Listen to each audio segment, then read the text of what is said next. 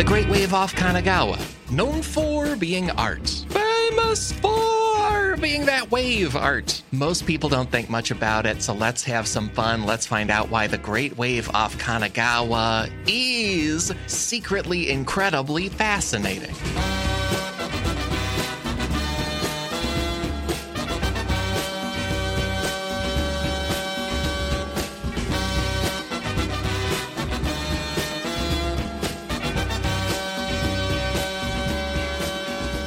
There, folks. Welcome to a whole new podcast episode, a podcast all about why being alive is more interesting than people think it is. My name is Alex Schmidt, and I'm not alone because I'm joined by my co host, Katie Goldin. Katie, what is your relationship to or opinion of the Great Wave off Kanagawa? Okay, so I do really enjoy this painting. I also have recently seen it at Nice. the um, DC Portrait Gallery. There was a version of Washington crossing the Delaware done in this style with sort of the iconic wave in the background. But perhaps more iconically, uh, I went to It seems like a difficult crossing. Not to not to step on it, but yeah. uh, not not so uh, easy, but perhaps more Yeah. iconically, I saw uh, it represented at a micro center uh, where you can get all your computer parts. And they were advertising their 3D printers, and they printed out a bunch of different versions of this. Uh, there was one that was like that's really cool. Wow. red with like seemed like it had like flames on it or something. But yeah, anyways, it was it was very cool. Oh, red with flame. Wait, the printer had flames, or they added flames to the wave? Well, they made the wave in like red flame color. It looked like it looked like flame decals. But anyways, um, yeah. So they but printed out a bunch of different versions of the iconic wave from the painting. Yeah, that I, I think a bunch of us, especially in modern times and internet times, are like consumers of this art. I know I had a poster of it from the first day of college poster sale for sure. Yeah. I'm pretty sure I had a mouse pad with this on it. And then also I think I think it might be a European and American thing. I tend to call this a painting, even though it is a woodblock print, which is why there are a bunch of them all over the place. But like in my head, painting is visual art. That's just a, a thing that might might slip into.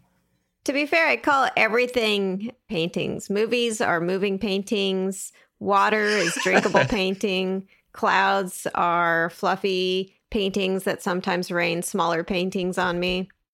When when I turned on our Zoom internet call, you said "Hello, painting" to me, and I found that strange, but now it makes sense. Uh, it all adds up. Alex is a very um, active painting. I'm like one of the Hogwarts ones. I talk back. Oh, it's so fun, wacky. Yeah, and and this is a very exciting topic from listeners. Thank you to Jay Smooks on the Discord, Jonathan. That's great, and support from XCareX, Durzo, Endrio, many others. Because I think there's just a lot of excitement about it. It's our first episode about a woodblock print. It's also our fifth episode about visual art.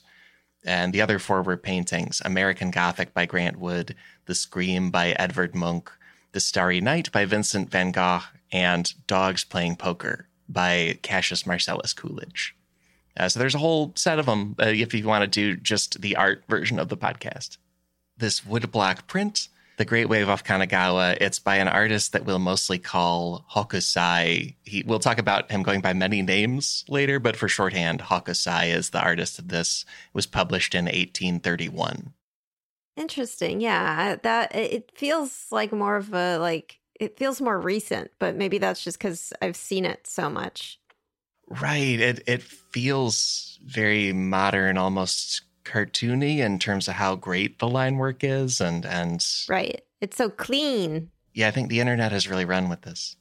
It's so clean and precise and bold.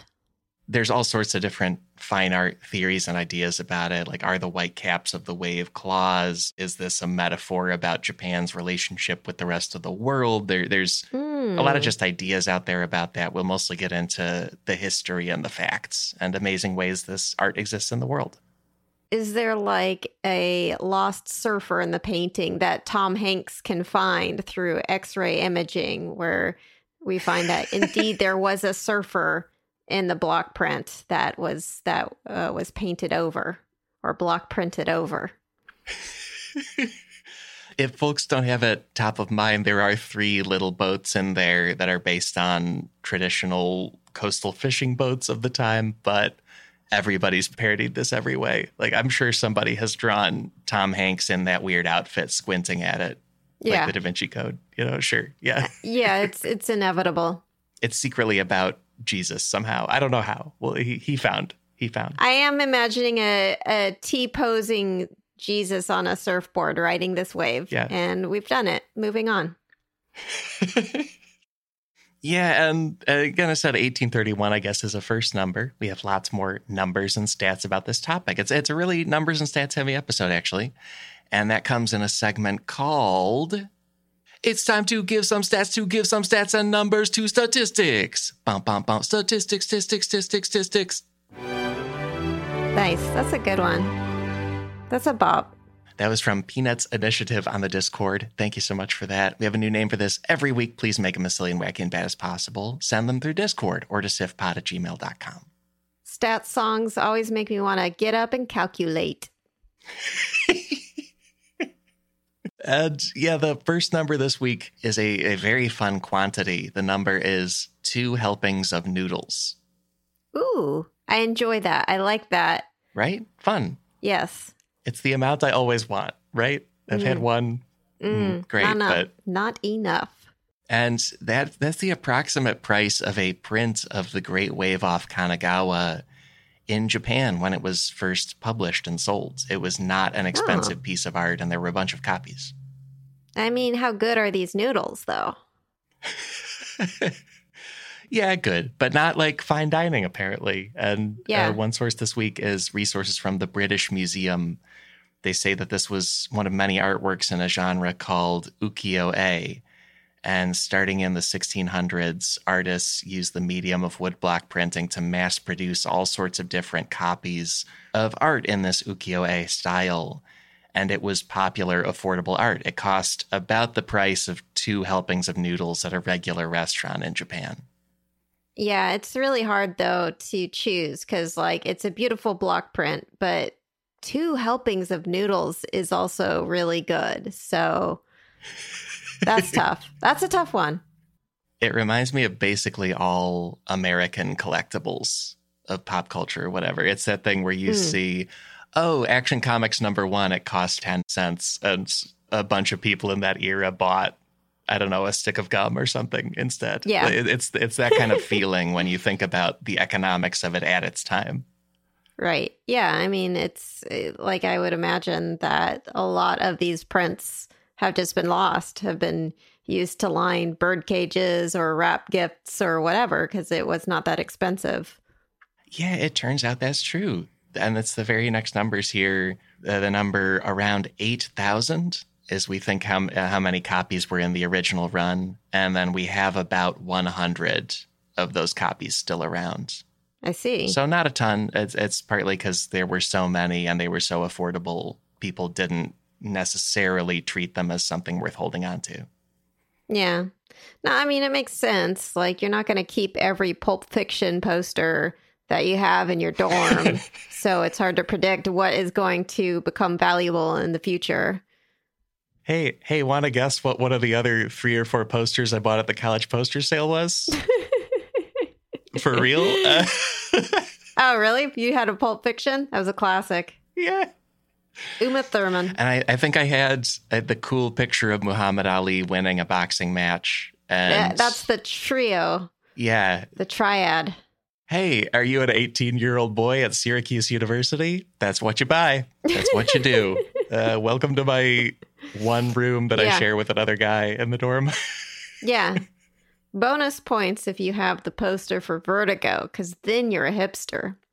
I did not. Yeah. I think I, I didn't feel like enough of a movie guy, but it was on the floor for sure. Yeah. Sadler Hall, floor two, shout out. Um,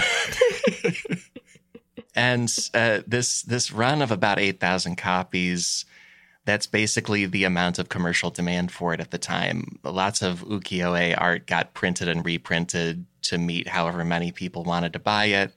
According to researcher Capucine Korenberg, printmakers would make copies until the wood blocks physically ran out. Hmm. What do you mean the wood blocks ran out?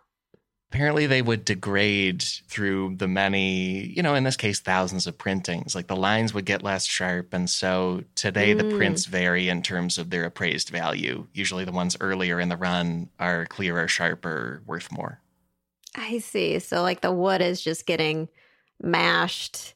It's probably wet too, so maybe it's like kind of getting smushed and mashed and the fine sort of grooves are just buckling under all the Yeah, it's wood. paint. Yeah. It's wood. What do you expect? Come on. Lay off. Well, yeah, the, the way I said that made it sound like I really have a low opinion of wood, huh? I was like, Yeah. you know, wood, garbage. Wood. The lowliest of materials. Tree parts, stupid, is what I think. Ugh, Um, gross. It's like tree poop. Um, no, that's really that interesting. leads so to me, like, but go on. Yeah, go on. It, it's that's interesting. So it does like create a limited run of these, and when you have a sort of limited quantity of things, that often creates a value to it, right? Because it's rare.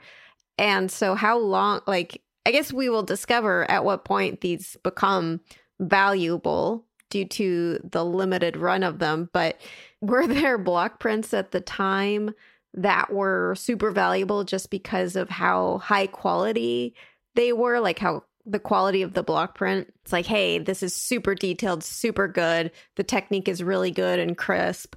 So, like, uh, it's like five servings of noodles or something. Um, or was there all of these block prints generally the same price, not too expensive? it's the second thing, and and this week's bonus is all about the modern value of these prints, and if you could just buy one as a person. Mm. So support the show. Stick around for the bonus. But the Well, I in- got I got two dollars. not enough. But in in their time, this entire medium it was basically known for being affordable, reasonable. The price might vary, but this was not stuff where people said, "There's only one painting of this. I'm going to buy it and hold Right. it like a plutocrat." This this was for everybody. No, art for everyone. Yeah, and it, it also explains the size of this. The Great Wave off Kanagawa was not very big. Hmm. The dimensions are 10 and 1 8 inches tall and just short of 15 inches wide. Okay, that's not big at all. In metric, that's 25.7 centimeters tall, 37.9 centimeters wide. I, I know fast numbers are hard to track, but it's it's somewhat larger than a piece of modern computer printer paper on each side. Yeah, Like add a few inches on each side, and that's the size. that's surprising because all of the sort of prints of it that I've seen are huge. Uh, like, Like in my dorm, right? Yeah. it's often in restaurants too, where it's just like a whole wall is this wave. Uh, Yeah. So it's like my my impression of it is like this is a some huge block print, but no, it sounds like it was really detailed and small. Yeah, and, and that's mostly because they're selling it to so many people. It's it's supposed to be for most people's walls in most people's homes, and so you don't make it massive. And we'll we'll also talk later about an art book that this was featured in. So it got seen a lot more than just the eight thousand or so copies of it on its own. But Hmm. the whole medium was about making a lot of copies of something for everybody uh, in a way that didn't really get going outside of East Asia until much later in history. Yeah. So like when did the block printing start in East Asia? Perfect question. We. The next number is the 700s AD. Ah. 700s. According to the Metropolitan Museum of Art, that's when Japanese people began using woodblock printing. The reason for it was China and religion. Okay. The, the first Japanese woodblock printing was reprinting the words of Buddhist texts, just making books. Oh. And we think they got the technology and the faith from it developing in China and then spreading to Korea and Japan and elsewhere, kind of kind of as a combined thing. Like this is the faith, this is how you read about it and spread the word.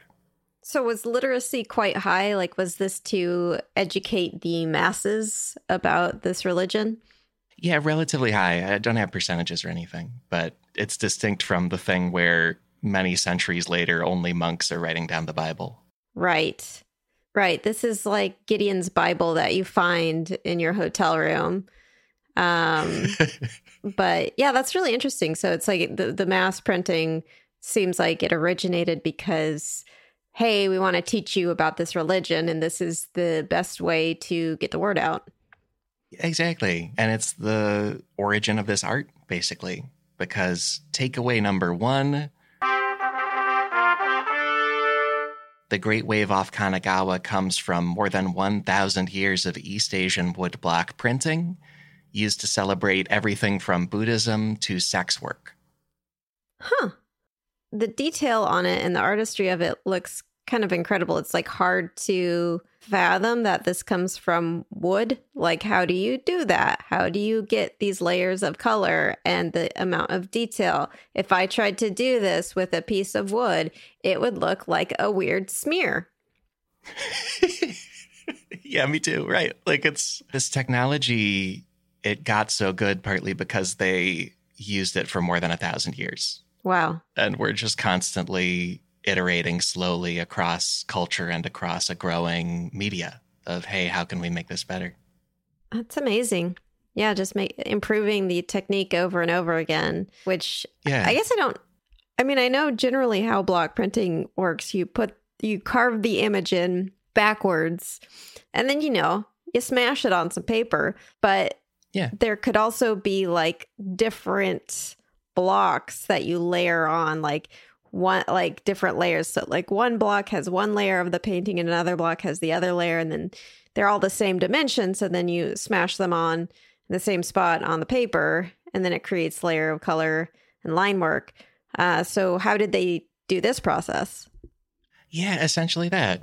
It, it even turns out there was a specific innovation in 1765 when Japanese printmakers in 1765 came up with a new and improved way to do sort of one outline block onto a piece of paper and then use that to carve further blocks. And so you're printing now from ordered series of different wooden blocks for different shades and colors. Mm. And that led to an explosion of new intricate coloring and shading on a wood block print. And and so that was also just a few decades before this 1831 Great Wave. It helped inform how well shaded and colored it is.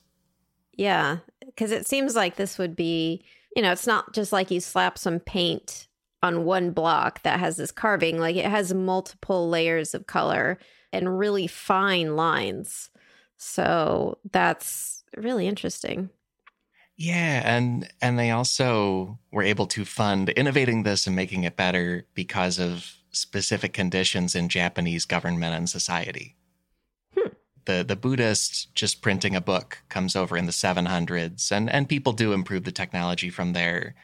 But then, starting in the 1600s, the ukiyo-e genre and overall woodblock printing gets a lot better in Japan, uh, and it's because of the specific scene in the city of Edo.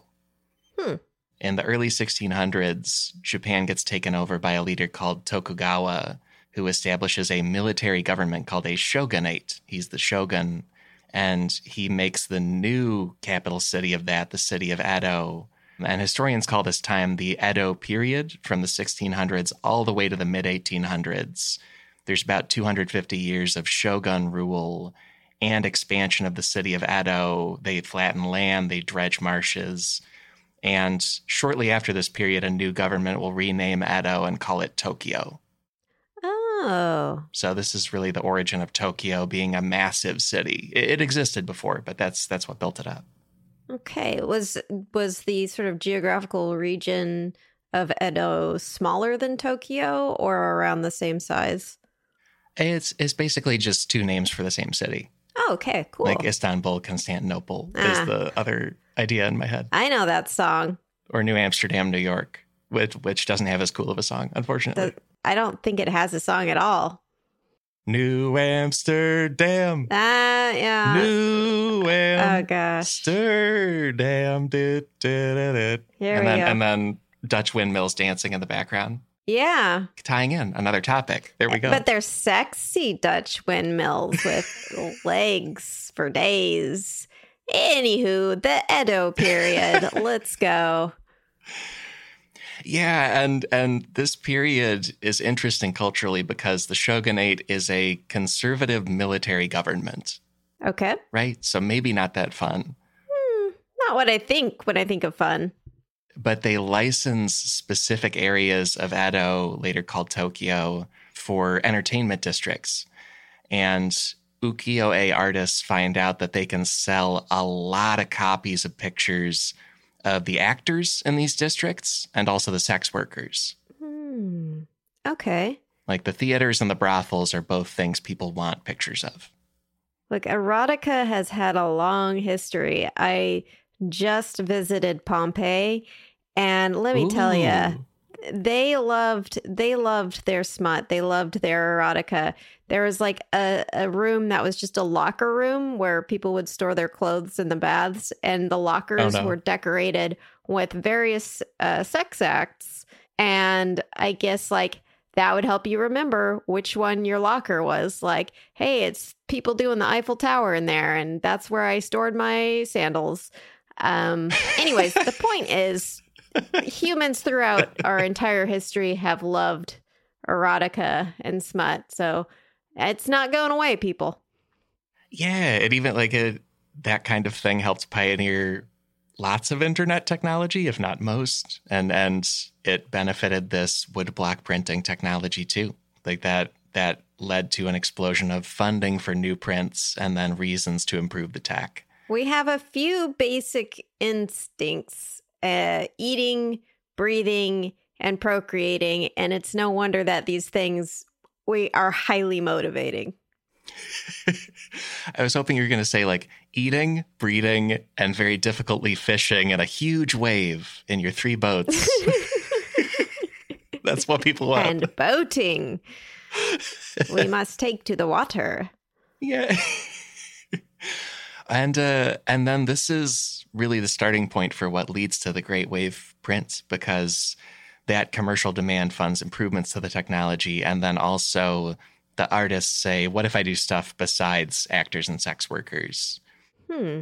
Pretty much every artist in this genre including Hokusai they work in a huge range of genres. We'll we'll link to other Hokusai stuff. He's most famous for depicting Mount Fuji, and Mount Fuji is a small item in in this Great Wave print. It is supposed to depict Fuji, but he drew everything from actors to ghosts to a pretty famous piece of erotica where a human woman is making love to octopuses. He, he really had a range as, as an artist. I've seen that. I am not ashamed to say it. I have seen that image. It's uh, you know, Yeah, was part of his deal. Yeah. It's something we don't associate with the wave guy, but Mhm. The wave guy did that too because that was this whole genre, whole technology. It's the scene he was in. there are a lot of artists these days who like they do a whole range of art and commissions and among those things they also do smut. It's just, you know, it pays and why not? The internet is the maybe prime example. Yeah. Yeah. It's like you do a new post, hey, my commissions are open, and these are the exact limits and parameters of the erotic stuff I'll do. And then people Right. reply. yeah. Right. Like you might be an artist who enjoys landscape painting, but someone comes along and commissions you a painting of Lightning McQueen and Mickey Mouse getting it on now that the copyright has lapsed. And it's like, what are you going to do? Turn down $500? No. Right. That's it, the the more things change, the more they stay the same. Yeah. Looking, looking forward to the Steamboat Willie erotica that's about to flood the internet. Anyways. Ha ha. so so the Great Wave it's printed in 1831 and it especially benefited from that 1765 advance in separate wood blocks for separate shading and colors. And then there's one other technological advance that really makes it happen and this this supported Hokusai just a couple years before he drew it. In the early 1800s, an entrepreneur in Guangzhou in China figures out a process for a specific shade of blue. Ooh. And it's it's unclear exactly how, but they either parallel invented or reverse engineered Prussian blue, Nice. which had been invented about 100 years before in Berlin. A chemist named Johann Jacob Diesbach in Berlin, which was part of Prussia. name. That's a Prussian name. Uh, yeah, that's interesting. So, what is in it? Like crushed blueberries? I would be bad at making paint.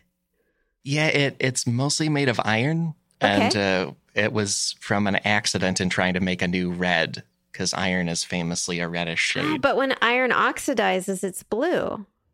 Yeah, and so this guy made it by mistake and realized he was going to be very, very wealthy. And uh, and yeah, and we have a whole past SIF episode about the color blue in general. If people want to find out how hard people used to work to make blue, Yeah. so it was a big deal to synthesize it in this chemistry industrial way. And it was very expensive, a, a lucrative trade secret for this Prussian guy and other people who knew how to do it. So, huge deal when somebody in Guangzhou says, I figured it out too. I'm selling it at a much lower rate. You don't have to get it from Germany. It was a big deal. Nice. That's excellent. I love undercutting those German paint makers. Yeah. Take that, Ludwig von Johannes. Anyways. so we got this really good, rich blue made out of oxidized iron process, Yeah. and it's beautiful. It also weirdly takes a few decades to get from China to Japan, even though they're very close together. Oh, interesting. And it's because across the Edo period, one of the defining parts of it is that the shoguns put extremely strict limits on trade and even just general interaction with the rest of the world. Like a lot of protectionism, uh, just cutting off trade. Yeah, there there was specific limited trade allowed with China and with Korea, and then there was one specific carve out for the Dutch at a trading post in Nagasaki. But artists wanted a lot more Chinese Prussian blue than they were allowed to get, and Hmm. so especially in the late 1820s, people start smuggling blue from from China into Japan, which is fun. I feel like you would get caught blue handed a lot. Like, it's like, is that blue paint? And it's just dribbling down. You know, like, no. right i know i know young people are not into the tv show arrested development but i'm thinking of tobias funke putting blue handprints everywhere Yeah. after he tries to join the blue man group and is Right. bad at it No, everybody likes that show because he blew himself.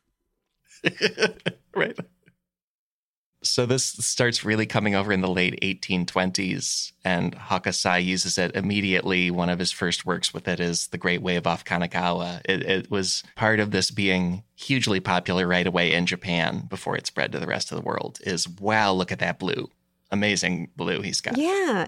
I mean, it is beautiful. I, I have to think then, like, he was like, what is an application I can do with this nice blue that I now have? I, I have bought some blue. Where can I put it? A wave is blue. Let's make a big one. It is funny imagining him at the drawing board, like land, cross out, cross out, No, sky, Tree, pretty not good. blue enough. Uh, yeah, tree. pretty good. Does tree poop blue? No, that's green. Tree poops green. and this also might have been a artwork.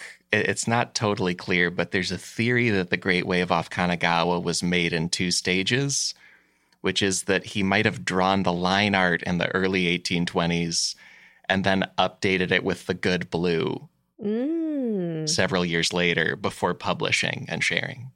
Stage two, the good blue. Yeah, like I know how to draw a wave, but it's not blue Right. enough yet. I'm going to sit on this. Right. Now, Alex, I know how to draw a wave. It's not complicated. Um, no, this is a very complicated wave, though.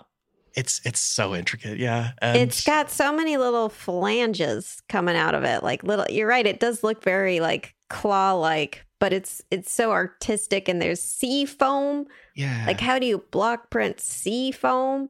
It's so good.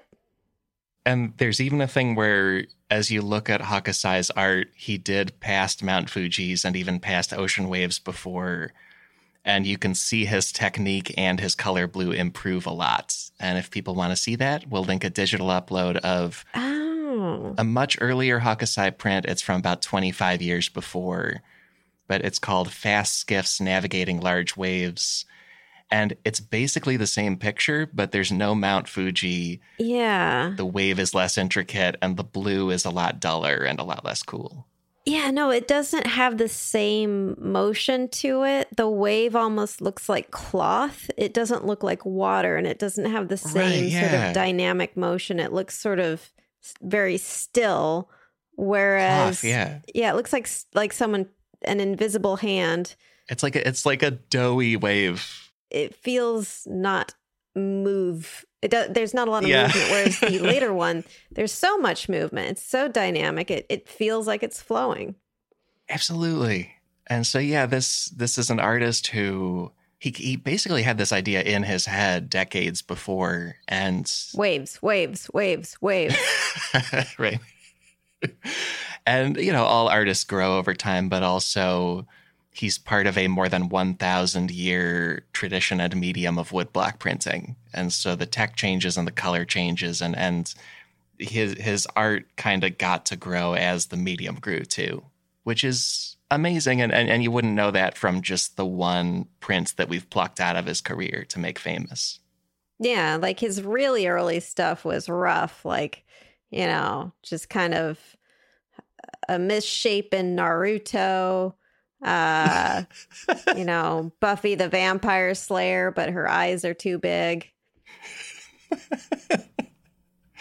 And the Shogun has to just be like, great, great, great job. But yeah, I'll put it on the fridge. Yeah. Yeah. Yeah, man. Sure, Yeah. sure. Look, Um, look, I'm putting it up on the fridge right now. Trash. Can can we give this guy something besides wood? Wood is horrible. it stinks. But how so how would they carve the wood? They I mean obviously you have like some form of sharp thing. Um and the way I've seen like um tools that are used to carve like modern day block printing. Usually it's not wood, although that is one of the materials. There's also like a rubberish material you can use, but like it's like a curved it looks almost like a like narrow spoon, but it's sharp. So would they use things like that? Yeah, yeah. Basically, just little blades. It's like whittling. Yeah.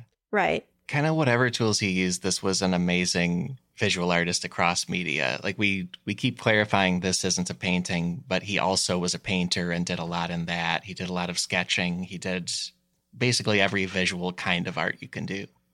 Amazing. So he he wasn't like specifically a master of wood carving. You know what I mean? Like, it- like it was just one of the many media he did. More about this artist, a couple quick numbers. The next number is around 71 years old. That was the age of Hokusai when he made the Great Wave print. Wow. So very, very late in life. Yeah. I mean, you know, I can kind of see the buildup of experience. Look, guys, it's never too late. It's never too late to get into wood printing. That's pretty much his actual beliefs about life, which Yeah. we'll get into here because the very next number is around 50 years old, 5-0. Uh, around age 50, Hokusai was struck by a bolt of lightning. What? yeah, Metaphorically or literally? literally, yeah. Oh. And oh. hol- holy cow, takeaway number two. One reason the Great Wave print exists is that its artist went through decades of personal crises after getting struck by lightning. well, He he did this in an incredibly hard couple decades of life. I mean, God, how can it go downhill from literally getting struck by lightning? Right, the the lightning was almost helpful, Uh, and no, then worse what- things happened. Yeah, The lightning, not. the lightning was almost helpful. Okay, what did he have like a bad haircut, and the lightning kind of erased the evidence of it? oh, that he has like a good version of Einstein hair where it's all sticking out. That's cool. Yeah. yeah. So, one of the key sources for this episode is an amazing scholarly reference volume and book. It's called Hokusai Beyond the Great Wave, and it's published by the British Museum, edited by Timothy Clark. They say in 1810, Hokusai went on one of many religious pilgrimages in his life, which was a 21 day vigil at a Buddhist temple. And then on his way home, he got struck by lightning and collapsed in a field and just luckily survived. Ow. I know that it is survivable to get struck by lightning. You can get these like weird scars that are It doesn't look like a Harry Potter lightning bolt. It looks more like sort of Oh. tree branches. It, it's sort of these like weird branching, sort of red scar marks. Uh, so yeah, ow though, ouch. I I laughed only because of the sudden realization that Harry Potter's scar is not really related to the events of Voldemort attacking his parents and him surviving. you would Yeah, think everybody would be like, "That must be the boy who survived lightning," and he'd have to clarify, you know? Yeah. well, actually, no, it was a potent source of Nazi magic. right? and they're like, "I don't know, it looks like lightning," and he's like, "I admit it looks like lightning. You're right, but." The books really crumble under scrutiny, so so does the Yeah. author. Just don't look too hard. Don't don't pay attention Right. too hard. the author is Daniel Radcliffe, and don't think about the time turner at all. Don't think about it. It doesn't make sense. Um, so Hokusai survives a lightning strike and treats it as an epiphany. He's like, it's time to reimagine my entire life and think about who I could be, what I could do.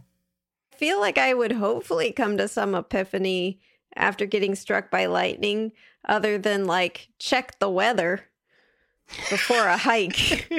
not to blame them. I'm not blaming them because who thinks they're going to get struck by lightning? What if he had the wrong weather app page pulled up because he was confused about the Edo Tokyo name change? And he was I like, wait a minute. what- Yeah, and different apps give you different answers. Yeah, it's tough to Right. avoid getting struck by lightning these days.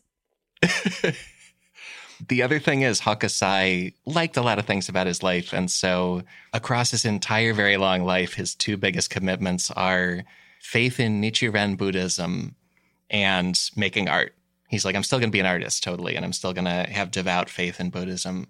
Okay. But before the lightning strike, he was much more of a creative entertainer, almost showboat kind of guy in the Mm. art scene of Edo. He and a very lively life in that city. Really flicking his wrist when he's making his wood carvings in a kind of arrogant manner. kind of even wilder he he would do a lot of public stunts for making art Mm. and, and and not really woodblock stunts that's hard to make wild stunts. That's hard to do. uh, Getting wild with the wood blocks. yeah like whittling is pretty almost private i feel like you know but um but he did one stunt where he did a massive portrait of a buddhist monk's face that was more than 600 feet long Whoa. and he used brooms as paintbrushes like brooms Okay. for sweeping a house Yeah. There's also a story of Hokusai winning an art contest put on by the shogun because the shogun said, just bring me your best art. And Hokusai said, great. And in front of the shogun, he paints a blue curve on a canvas. And then he takes a live chicken and dips the chicken's feet in red paint and then chases the chicken across the canvas, like running around, the, you know? hmm And he says, okay, those chicken red footprints are red leaves fallen in a blue river. That is my artwork. And the shogun just loved the stunt so much that he, he won. I mean, that's It's fun. maybe the least embarrassing thing you can do with a chicken in an art show. So, yeah. Right, that's true. The chicken was fine. You know, it's cool. Yeah, it's good. and he he also would like write light verse, write popular fiction. He did a lot of illustrating for children's books. He he was a very fun guy and and approaching celebrity as much as an artist Mhm. is in a conservative military society. So He was like that guy that smashes the watermelons. it, yeah, like almost precisely in the sense of that guy's famous for that. Right. A lot of people were like, "Oh, Hokusai, the the artist who does that thing," was his status. Yeah, he he was socially popular and known. You know, I can't remember the name of the guy who smashes the watermelon. oh, Gallagher, but yeah, Gallagher, okay. Is that that must he, Gallagher must be sort of starting to fade from the public consciousness and I I have a hard time thinking of how to explain it to someone younger of like no literally he was famous for I think telling jokes and smashing watermelons. Yeah, because we're also both younger than his time. I've only ever heard of him from older people. So We're po- we're post Gallagher, but we're not post Gallagher enough Yeah. to not feel the sort of aftershocks of the Gallagher era. I don't know. Life is better now. I guess is my thoughts on that. Yeah. Uh, in some ways. Because, yeah, and then the other Hokusai thing is he was known by many names, and he would adopt different monikers for different artistic periods in his life. In the in this fun uh, being in the city of Edo period, one of them was Gakyojin, Hmm. which means man crazy to paint. Okay. Right? It's like I'm wild and I'm wild about art was his public vibe. I mean, it seems like he is. And it's he true. was yeah. he was known among chickens as the menace. right. The guy who irritates us but does not necessarily eat us right away. Unclear what happened. Right. And the name Hokusai is one he picked in his late 40s. And the name means North Studio. It was chosen to reflect a belief in Buddhism as his guiding North Star oh, and, Okay. and sort of a, a more spiritual period. was that post lightning hit? Pre lightning, but but pretty Pre close to it. lightning. Yeah. I see. Do we know what his like OG name was? Like his original little baby name was? We don't, and it's also a little murky his exact origin. He was probably the son of a mirror maker in the court of the shogun and either a concubine or not the guy's wife. And he might have been adopted by the mirror maker rather Hmm. than the biological son. So so that's all a little bit mysterious actually. Probably those silver fumes is what gave him his creativity. It is legitimately mirror making also involved a lot of illustrating, and we think that his dad was an influence on getting Hmm. him into art right away. He he allegedly started painting art at age six, Wow. Hokusai. Okay. which is cool. Yeah. And so Hokusai, after the lightning, says, I'm stepping away. He leaves Edo, he travels, he wanders, he prays. On return to Edo, he gives the name Hokusai to his student. He says, I'm done with it, you can have it. And chooses a new name meaning receiving the Big Dipper, as in a greater than ever commitment to spirituality and nature, and spends most of 10 years not making very much art. So was this like did he see the lightning strike as like an intentional thing by um, a spiritual figure or did he was it just more that it was the impetus for him to reflect and maybe his brain also got like supercharged with lightning and caused some i would imagine wild firings of neurons It's it's a great question, and we don't know exactly. okay and and and he does like remain an artist and parts of his life he didn't totally abandon so uh, it seems like he didn't see it as a totally negative event like the gods punishing him or something Okay. That's I think that's a healthier way to look at it. probably not a punishment but some kind of watershed Right. especially because it's age 50 round number you know yeah, yeah. and so after about 10 years of quiet contemplation limited output he renames again he calls himself iitsu which means become one to express that he's combining his past and present selves into a new and active again artist Hmm. and that's the name he makes the great wave under Okay. Okay. But Yeah. he's more he's more still more well known as Hokusai than his later name. Yeah, the British Museum has quotes from the publisher's announcement when they put out these first prints, including The Great Wave, and the publisher calls him Old Man Iitsu before mentioning he was formerly known as Hokusai, and you probably know him as Hokusai. The artist formerly known as Hokusai. Yeah, there was a lot of prints becoming a symbol, sort of Right. uh, media telling you it's also this guy still stuff with him. right. Yeah. And then this Prince, he he does make it, you know, as part of just his journey, but also as part of a chaotic series of crises. After the lightning strike, one of his daughters dies, then his second Oh. wife dies, oh my gosh. then his grandson goes broke from gambling. Hokusai bails the grandson out, but ends up going broke himself. Oh my god. Uh, and then in the run up to this great wave print, he suffers a stroke and mostly recovers, but he increasingly depends on a daughter named Ajo as his collaborator, as somebody physically able to assist with especially the prep for setting up the studio. Man, he must have that chicken that he dunked in paint must have secretly been like a very powerful cosmic lord. Wow. Makes sense to me. Right. Turned and glared at him. And uh, yeah.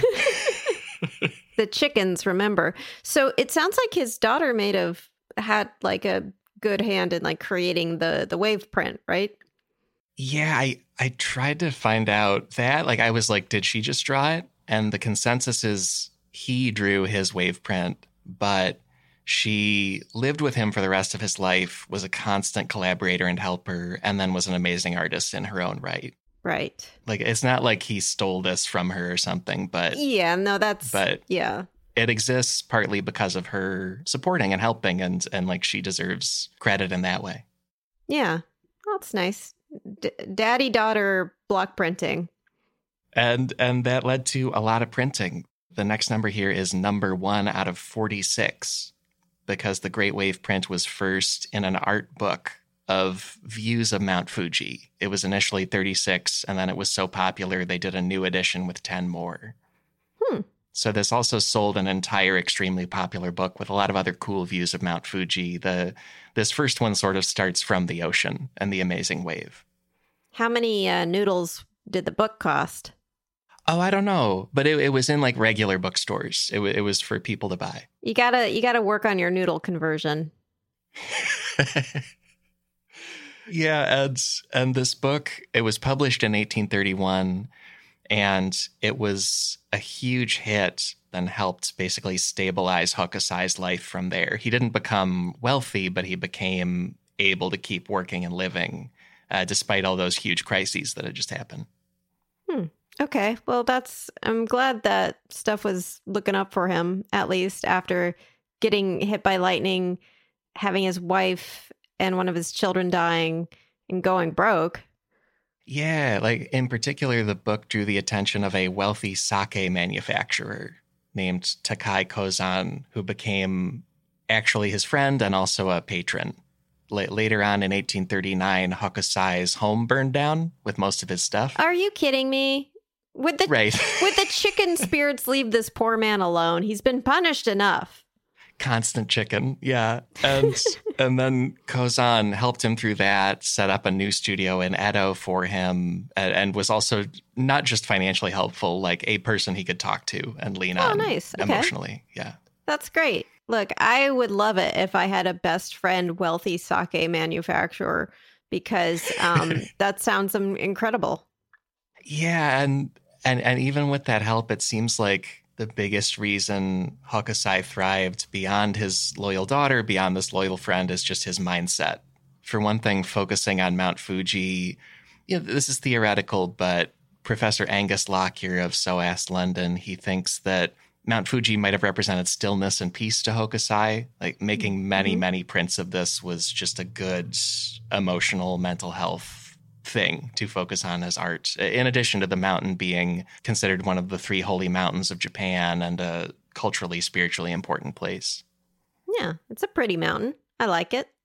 Yeah, you you almost forget it's in the huge wave picture, but when you see it, you can't miss it, it and it's amazing.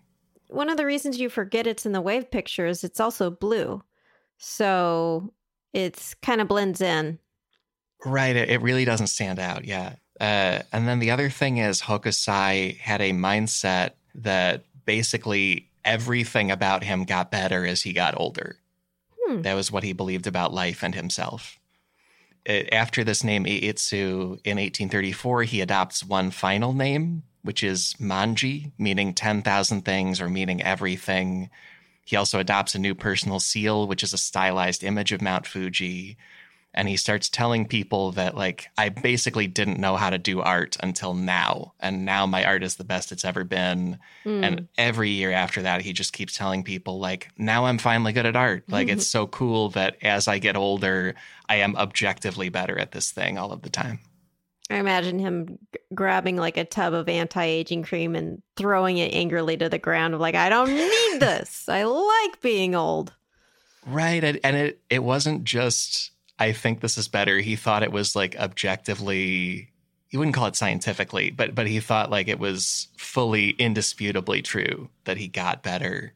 When he was 88 years old, he began signing his name with an extra character meaning 100 because he said, when I'm 100, I'll be even better at art. He also believed that at age 110, he would attain divine mastery. Like that was a peak that would happen and, what he was able to do. Mm. And so just until the very end of his life, he kept drawing, kept painting. He has a legacy of more than 30,000 different artworks Wow. in all sorts of visual media. That's amazing. I love that mindset because I think that Yeah. there's a lot of negativity associated with aging. Like, oh, you know, you get old and your knees give out and your brain's not as good anymore. So yeah, I, I like the inverse of it. Like, hey, you're getting a lot of experience. Like, keep keep on learning, keep on improving your craft. That seems really healthy. Yeah, and you, you get the sense he had a, at least a somewhat upbeat vibe that drew people to him. Like his, his daughter, it seems like pretty happily lived with him the rest of her life. She briefly left to get married and then didn't like her husband and came back. And Hmm. When he died, a, a group of, of Hokusai's friends and old pupils combined donations to fund a coffin and a funeral and a procession, including samurai, to celebrate his life. He just lived and was crazy about painting for 90 years. That was how long he lived. Wow. Yeah. I mean, it sounds like he was well loved, except by that one chicken that cursed him. yeah, I I think of the Sif about Starry Night, where just kind of a lot of tough news about Van Gogh as a person keeps coming up. Mm. And Hokusai seems to have just been like joyful, carrying on, carrying forward, making stuff all of the time. Like there's there's amazing images of tigers and dragons and Mount Fuji from the very last weeks of his life.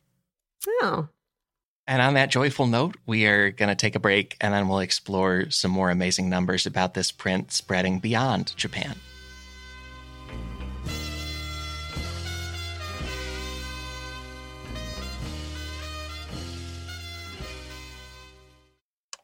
Back for another game. You know it. What's going on? Just one more week till Max Fun Drive. Hard to believe. It's been a heck of a year since the last one. We're now a worker owned co op. We raised $50,000 for charity last year. And we've added a bunch of awesome new shows. But do you think we're ready to do it again? Absolutely.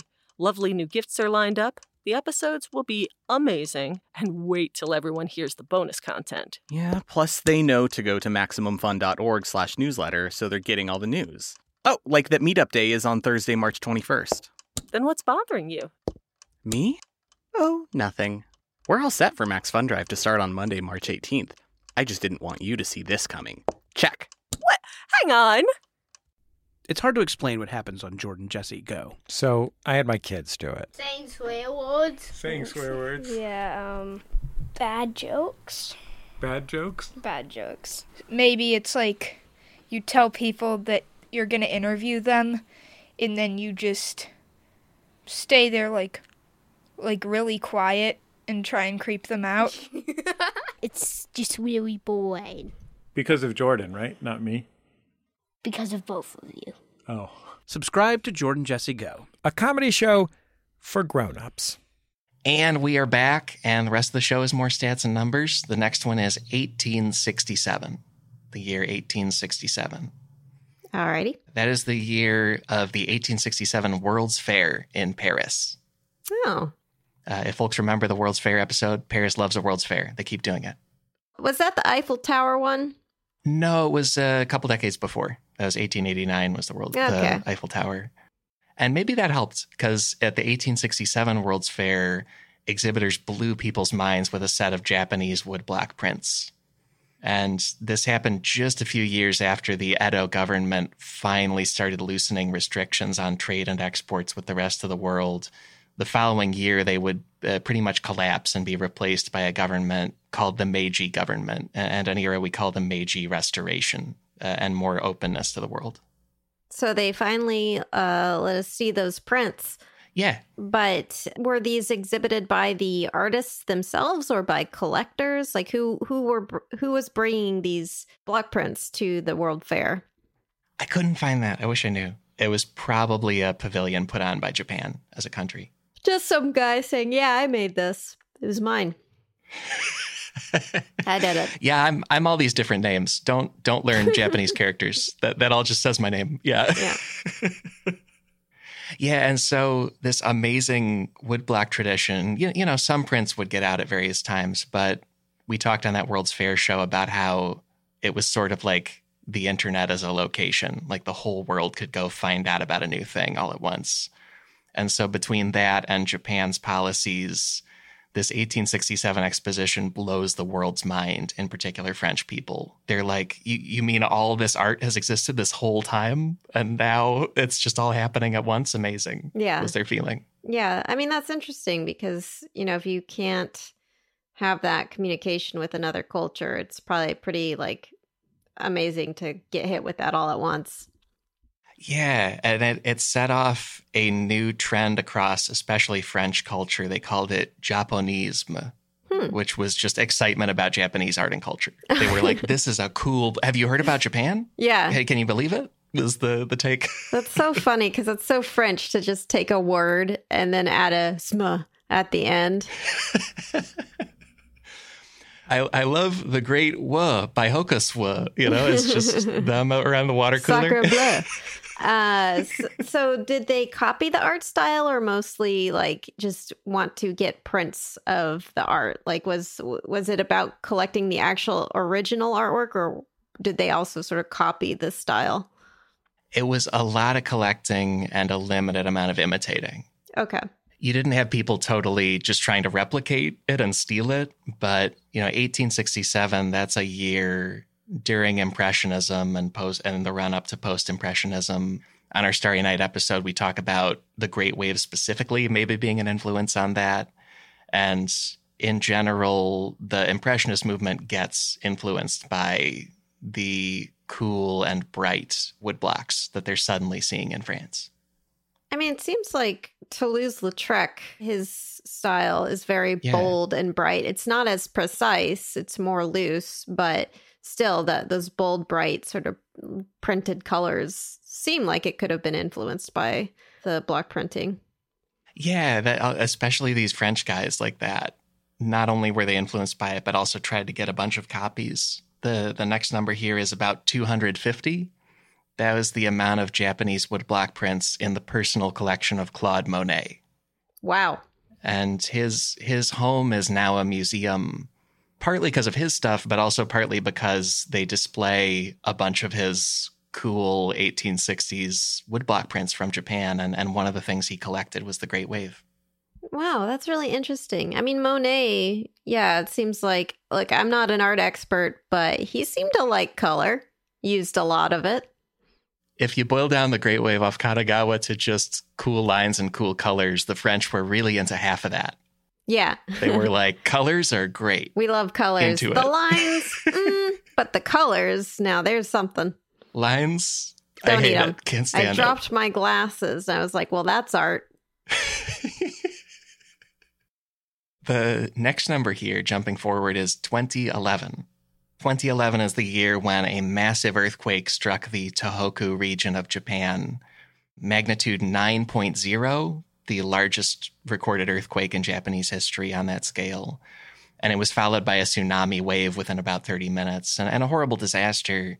Yeah. One weird footnote out of that event is that art experts had to clarify that the Great Wave off Kanagawa is not depicting a tsunami. That's different. That's a different kind of wave than what's in the, the piece. Oh, wild. Did people think that it was like predicting the tsunami or something? A lot of people claim that it depicted a tsunami in a general way, and there was even one false claim printed in The Economist, which is usually a pretty good publication. But they claimed Hokusai drew a historical tsunami in the year 1700. None of that is true, and the picture is not a tsunami. It's probably depicting what's called a rogue wave, Hmm. which is much smaller and different. It's just a cool wave. What do you want? Yeah, I think people, especially in not Japan, basically said, Oh, there was a big tsunami in Japan. I know one piece of Japanese art that is a wave. So let's just let's just make that the thumbnail, you know? I only know one, and it's the octopus and the lady getting it on. so I think the octopus is a metaphor for the tsunami because the octopus is doing a sex on the lady. but just put up that picture like better times are ahead. We will return to the joy that these folks feel. Yeah, I had a, I had a friend uh, living in Kyoto uh, when that happened. That was that was that was very scary. It was hard to get in touch with people. Oh yeah, it's a, it's a pretty unspeakable natural disaster, and Yeah. so this was not the main thing people talked about, but No, but it is interesting that we're like, yeah, like, oh, how do we depict this natural disaster? I know the one Japanese art. right, the like the only one we all know and like, Yeah. even yeah. though this guy drew thirty thousand other things. Um, Right, right. Yeah, so then this became a situation where both art experts and science experts but would be interviewed by the media and say, "No, this is not a tsunami in the picture, so maybe it's not a good representation of what happened in the world." Yeah. I didn't think tsunamis looked like a big curvy wave that just crashes down. It's Yeah. more of a, a large wall of water moving very fast. And experts agree. And we'll link Well- the US Geological Survey. They uh, Well, knock me down with a feather. the the US Geological Survey says tsunamis tend to have a taller shape and tend not to have white caps. Yeah. and are also just massive. Like a rogue wave is more the size in this woodcut. Uh, and rogue waves are also sudden occurrences that happen out in the open ocean, which would make more sense based on where the mountain is and where the boats are. And, you know, it makes sense. Right. It's like what happened in the the perfect storm where they're like, "Ah, well, we're done with that storm. Whoops, no, here's another one." yeah, pretty much. And and and also in general, we don't think Hokusai was drawing an event, even though the title sort of implies it. He he did a lot of his work from his imagination and not from looking at a thing in life. And so, Yeah. you know, the, these waves happened in life, but he he probably wasn't reading about it in the newspaper and then drawing it. It's just an awesome wave. Yeah, it's just cool. Sometimes an awesome wave is just an awesome wave. we have some last numbers here. I wanted like a singular number for how ubiquitous this is, and I, I couldn't get one, but basically it started out as one of the most popular pieces of art in Japan and then became a globally popular piece of Japanese art once that was revealed more to the world. And then it also has a bunch of different influences on other things. In in 1905, the French composer Claude Debussy premiered a piece called La Mer, which means the sea, and the cover of the sheet music was just was just Hokusai's wave. They Oh. just took it and did that. Okay, Debussy more like Debu copycat. I can't think of a good insult, but man, what a copycat.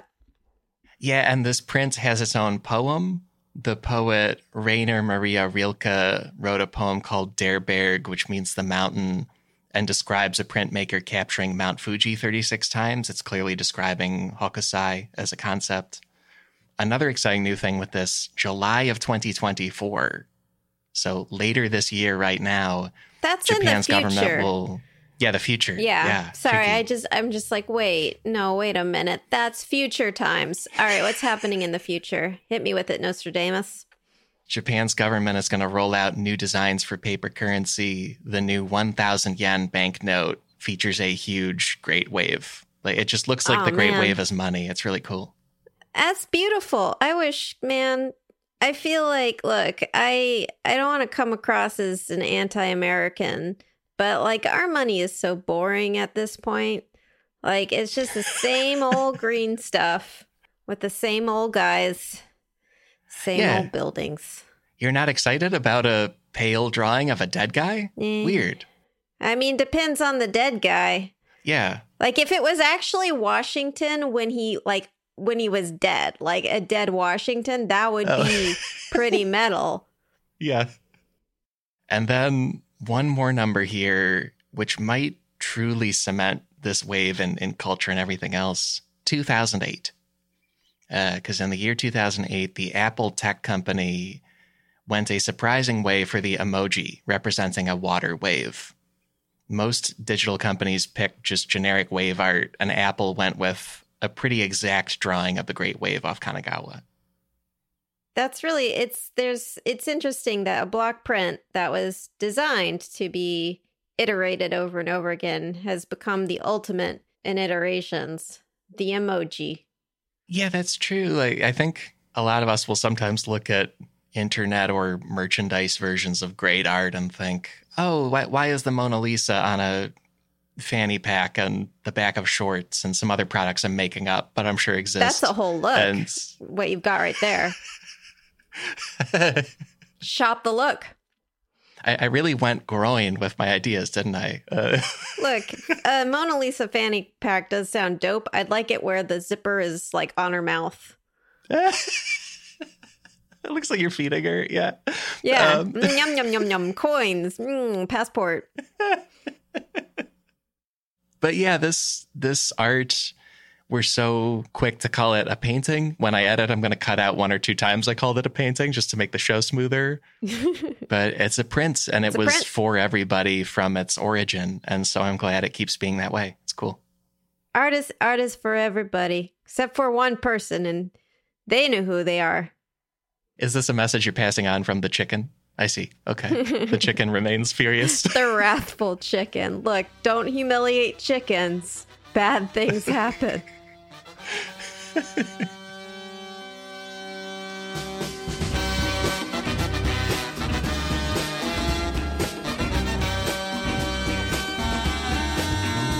Hey, folks, that's the main episode for this week. Welcome to the outro with fun features for you, such as help remembering this episode with a run back through the big takeaways.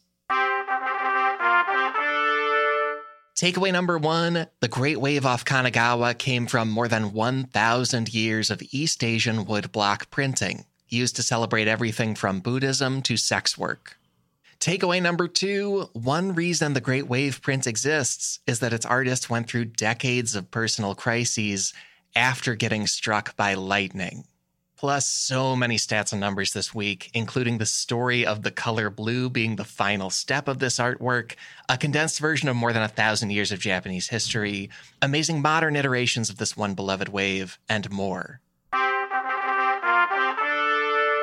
Those are the takeaways. Also, I said that's the main episode because there's more secretly incredibly fascinating stuff available to you right now if you support this show at MaximumFun.org. Members are the reason this podcast exists, so members get a bonus show every week where we explore one obviously incredibly fascinating story related to the main episode. This week's bonus topic is a simple question Can you buy the Great Wave off Kanagawa? You, the listener, could you buy an original print of this art? Visit sifpod.fun for that bonus show, for a library of more than 14 dozen other secretly incredibly fascinating bonus shows, and a catalog of all sorts of Max Fun bonus shows. It's special audio, it's just for members. Thank you to everybody who backs this podcast operation.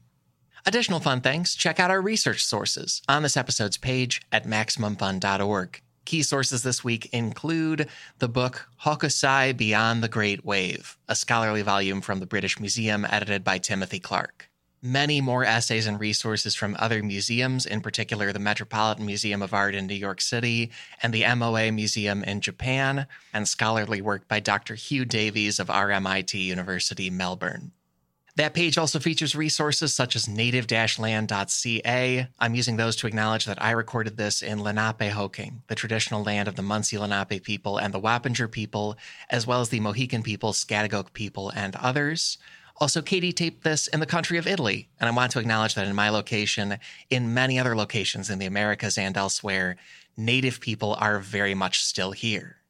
That feels worth doing on each episode, and join the free SIF Discord where we're sharing stories and resources about Native people and life. There is a link in this episode's description to join the Discord. We're also talking about this episode on the Discord, and hey, would you like a tip on another episode besides the other four SIF episodes about visual art? Well, each week I'm finding you something randomly incredibly fascinating by running all the past episode numbers through a random number generator. This week's pick is not another art episode. It is episode 84. It's about the topic of vending machines. Fun fact the very first vending machines in Britain either dispensed postal supplies or drugs.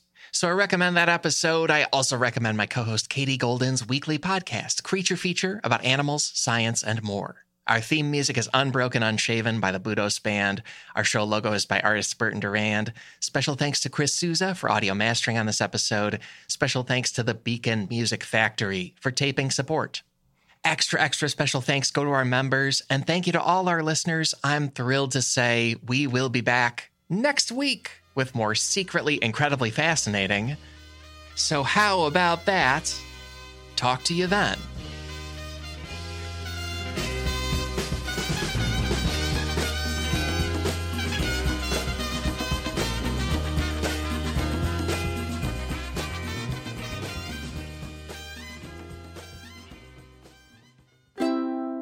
Maximum Fun A worker owned network of artist owned shows supported directly by you.